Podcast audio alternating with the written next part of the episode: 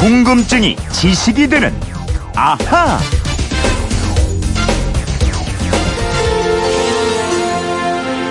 영국과 프랑스 어민 사이에 때 아닌 가리비 전쟁이 벌어졌습니다.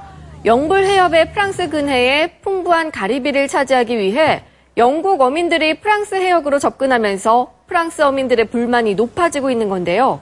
급기야 지난주 노르망디 해역에서는 프랑스 어민들이 배를 몰아 가리비 채취를 하던 영국 어선을 들이받는 등 충돌이 빚어졌습니다.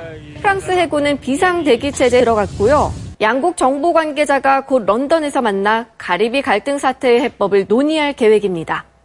네. 영국과 프랑스 사이에 조개 종류인 가리비를 놓고 갈등이 비, 깊어지고 있는데요.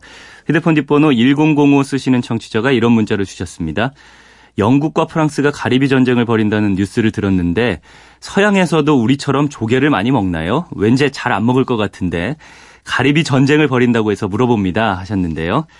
어떤 궁금증이든 시원하게 해결해드리는 궁금증 해결사 MBC 이영은 아나운서와 오늘은 이 궁금증을 풀어드리겠습니다. 안녕하세요. 안녕하세요. 아침부터 가리비 얘기하니까 막 군침이 도네요. 어, 그쵸. 이게 맛있죠? 이영은 씨도 좋아해요? 맛, 어, 저 정말 좋아하죠. 치즈 음. 위에 올려서 먹고, 고추장 찍어 먹고. 아, 이 먹는 방법까지 알려. 군침 돈다고 어, 했는데 이게 자극하면 어떡해. 자, 서양 사람들도 조개를 잘 먹냐 이런 질문이에요. 네, 차분하게 돌아와서요. 어, 혹시 할랄이나 코셔라는 말 들어보셨어요? 할랄은 들어봤어요. 아, 그래요? 네. 이슬람을 믿는 무슬림들이 먹는 음식이 할랄이죠. 네. 그리고 유대인들이 먹는 음식이 코셔예요. 오. 어. 이 할랄과 코셔 모두 어류는 비늘과 지느러미가 달리는 것만 허용하고요. 조개류는 먹지 못하는 금지 식품입니다. 어, 그렇군요. 그러면 유대인이나 무슬림을 만났을 때 뭐 조개구이집으로 데려가면 큰일 나는 거예요? 어, 절대로 안 됩니다. 음. 근데 유태인이나 무슬림이 아닌 서양 사람들 그러니까 유럽이나 미국 사람들은 조개류를 먹습니다. 지금 프랑스와 영국 간의 갈등의 단초를 제공한 가리비를 좋아하고요. 네. 굴 있죠, 굴. 굴도 음. 아주 좋아하는 맞아요. 조개입니다. 이게 특히 프랑스 사람들이 굴을 정말 좋아하는 것 같아요. 네, 서양 사람들은 우리나 일본 사람들과 달리 해산물 해산물을 날로 먹지 않는데요. 날로 먹는 거의 유일한 해산물이 이 굴입니다. 음. 굴은 아주 오래전부터 즐겼다는 기록이 나오는데요. 고대 로마 황제를 비롯해서 삼총사를 쓴 프랑스 소설가 알렉산더 듀마도 굴 마니아였고요. 네. 그 중에서도 굴을 정말 많이 먹은 사람은 역사에 이름을 남긴 희대의 바람둥이였습니다. 어, 역사에 이름을 남긴 희대의 바람둥이라면은 카사노바 얘기하는 거예요? 네, 맞습니다. 네. 서양 최고의 플레이보이, 플레이보이로 꼽히는 카사노바는 매일 아침 생굴을 50개씩 먹었다는 아. 얘기가 전설로 전해지는데요. 네. 그만큼 남자들한테 굴이 좋았다는 거고요. 음. 여성들도 굴을 즐겼는데 절세 미인이었던 클레오파트라가 탄력 있는 아름다움을 유지하기 위해서 식탁에 빼놓지 않았던 식품이 바로 이 굴이라고 합니다. 어, 클레오파트라도 굴을 즐겼다고요? 네. 근데 오늘 주인공이 가리비잖아요. 가리비는요? 네. 가리비도 굴 못지않게 아니 오히려 굴보다도 더 유명한 족입니다. 네. 이 그리스 로마 신화에서도 이 가리비가 등장하거든요. 아 그리스 로마 신화에 가리비가 등장한다고요? 네, 비너스라는 신 아시죠? 이 로마 로마 신화 이름이 비너스고 그리스 신화에서는 아프로디테. 이 이름만 다르고 같은 신인 미의 여신인데요. 네. 이 비너스 하면 그림이 하나 떠오르실 거예요. 어, 떠오릅니다. 비너스의 탄생. 이거 보티첼리가 그린 그림이었던가요? 맞습니다. 이 보티첼리 이 그림은 나체 비너스가 바다 에서 조개를 타고 육지에 도착하는 모습을 그렸는데요. 이 조개가 바로 가리비입니다. 아, 그 조개가 가리비군요. 그냥 조개인 줄 알았는데. 어, 네. 서양의 미의 상징인 비너스가 이 가리비에서 신비한 몸을 드러낸 것처럼 가리비는 오래전부터 유럽에서 최고로 귀한 대접을 받은 조개였고요. 네. 가톨릭이나 기독교 신자들이 도보 순례를 하기 위해서 많이 찾는 그 스페인의 유명한 길이 있죠. 음. 카미노 데 산티아고. 산티아고 순례길. 네, 맞아요. 그 산티아고로 가는 순례길에서 순례자들에게 길을 안내하는 것이 또 이 가리비의 껍데기입니다. 아, 그래요? 왜 하필 가리비 껍데기가 그 길을 안내하죠? 어, 예수님의 열두 제자 중에 야곱, 야고보라는 제자가 있습니다. 음. 야곱은 예수의 말씀을 전파하다가 순교를 했는데요. 네. 이 야곱의 시신이 배에 실려서 스페인에 도착했을 때 이분의 몸을 덮고 있던 것이 바로 가리비였습니다. 그래서 이후 가리비 껍데기가 산티아고 순례길의 상징물이 된 겁니다. 음, 가 리비 갈비가 이게 단순히 크고 맛있는 조개가 아니라 역사적으로 또 종교적으로 아주 이름 있는 조개네요. 네, 가리비는 또 서양뿐 아니라 동양에서도 아주 유명했어요. 재미있는 음. 이야기가 있는데요. 네. 어, 중국의 4대 미인 아시나요?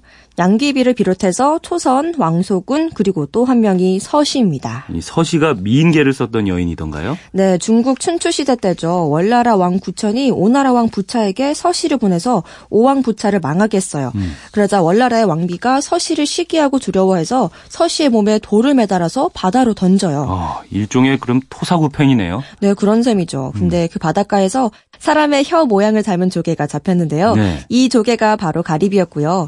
사람들 은 죽은 서시의 혀와 닮았다고 해서 서시의 혀라는 뜻으로 서시설을 서시설이라고 불렀다고 합니다. 음, 가리비 하나에 얽힌 이야기가 굉장히 많네요. 어, 또 있어요. 옛날에 우리나라에서도 딸을 시집 보낼 때 시집 가서 새 생명을 잘 낳으라고 기원하는 의미에서 이 가리비에 껍데기를 싸서 보내는 풍습이 있었다고 합니다. 아, 우리나라에서도요? 네. 우리 조상들이 뭐 비네스 탄생 같은 그림을 본 적도 없을 것 같은데 어떻게 가리비를 보낼 생각을 했을까요? 그러게요. 참 신기하죠? 근데 더 신기한 건 이 가리비는 알을 낳을 때 한 번에 1억 개가 넘는 알을 낳는다고 합니다. 네. 조개류 중에서도 최고로 알을 많이 낳는데요. 그래서 이렇게 동서양을 막론하고 탄생이라는 상징적인 의미를 갖게 됐다고 합니다. 그렇군요. 이렇게 다양한 설화를 갖고 있는 이 가리비가 또 맛도 아주 좋잖아요. 식감도 쫄깃하고 말이죠. 네, 거기에 영양도 좋습니다. 네. 네, 단백질과 비타민 등이 풍부해서 빈혈 예방과 피부에 좋다고 합니다. 네. 그래서 굴과 함께 세계적으로 많이 소비되고 특히 프랑스와 영국 등 유럽에서도 많이 먹고 있고요. 음. 우리나라에서도 가리비 양식을 많이 하는데 미국에서도 소비가 늘어서 양식을 하고 있을 정도입니다. 오, 이 가리비 다시 봐야겠는데요. 어, 그리고 이 가리비가 헤엄을 치는 거 혹시 알고 계셨어요? 조개가 헤엄을 쳐요? 네, 헤엄치는 조개입니다. 오. 다른 어류의 위협을 받아 빠르게 도망쳐야 할 때 위 아래 두 개의 폐가 껍데기를 강하게 여닫습니다. 어. 왜 악기 중에 캐스터네츠 있잖아요. 네. 네, 그걸 연주하듯이 움직이면 어. 물이 뿜어져 나오면서 그 물의 반작용으로 몸이 뜨고 움직이는데요. 오. 이 동작을 빠르게 하면 마치 토끼가 깡충깡충 재빠르게 뛰어가는 것처럼 보인다고 야, 합니다. 이거 진짜 재밌네요. 한번 영상도 찾아봐야겠어요. 맞아요. 찾아보세요. 네. 그런데 영국이랑 프랑스 두 나라 어선은 왜 싸우는 거예요? 화염병도 던졌다고 하던데. 어, 여기가 프랑스 노르망디 해상인데요. 가리비가 많이 나는 바다고 원래부터 갈등이 많았어요. 그래서 5년 전에 어업 협정을 맺으면서 프랑스 어민은 가리비를 잡을 수 없는 기간을 설정한 반면에 영국 어민들한텐 이런 제한을 두지 않았어요. 네. 근데 이 기간에 영국이 거의 싹쓸이 하다시피 하니까 프랑스 어민들도 나와서 가리비를 잡다가 분쟁이 커진 겁니다. 음, 그런 사정이 있었군요. 질문하신 1005님, 궁금증 덕분에 새로운 지식을 저도 많이 쌓게 됐네요. 선물 보내드리겠고요. 이영은 아나운서, 평소 궁금한 게 있는 분들은 어떻게 하면 되죠? 그건 이렇습니다. 인터넷 게시판이나 MBC 미니 아니면 휴대폰 문자 샵 8001번으로 보내주시면 됩니다. 문자 보내실 땐 미니는 공짜지만 휴대폰엔 짧은 건 50원, 긴 건 100원의 이용료가 있습니다. 네, 지금까지 궁금증이 지식이 되는 아하 이영은 아나운서였습니다. 감사합니다. 감사합니다.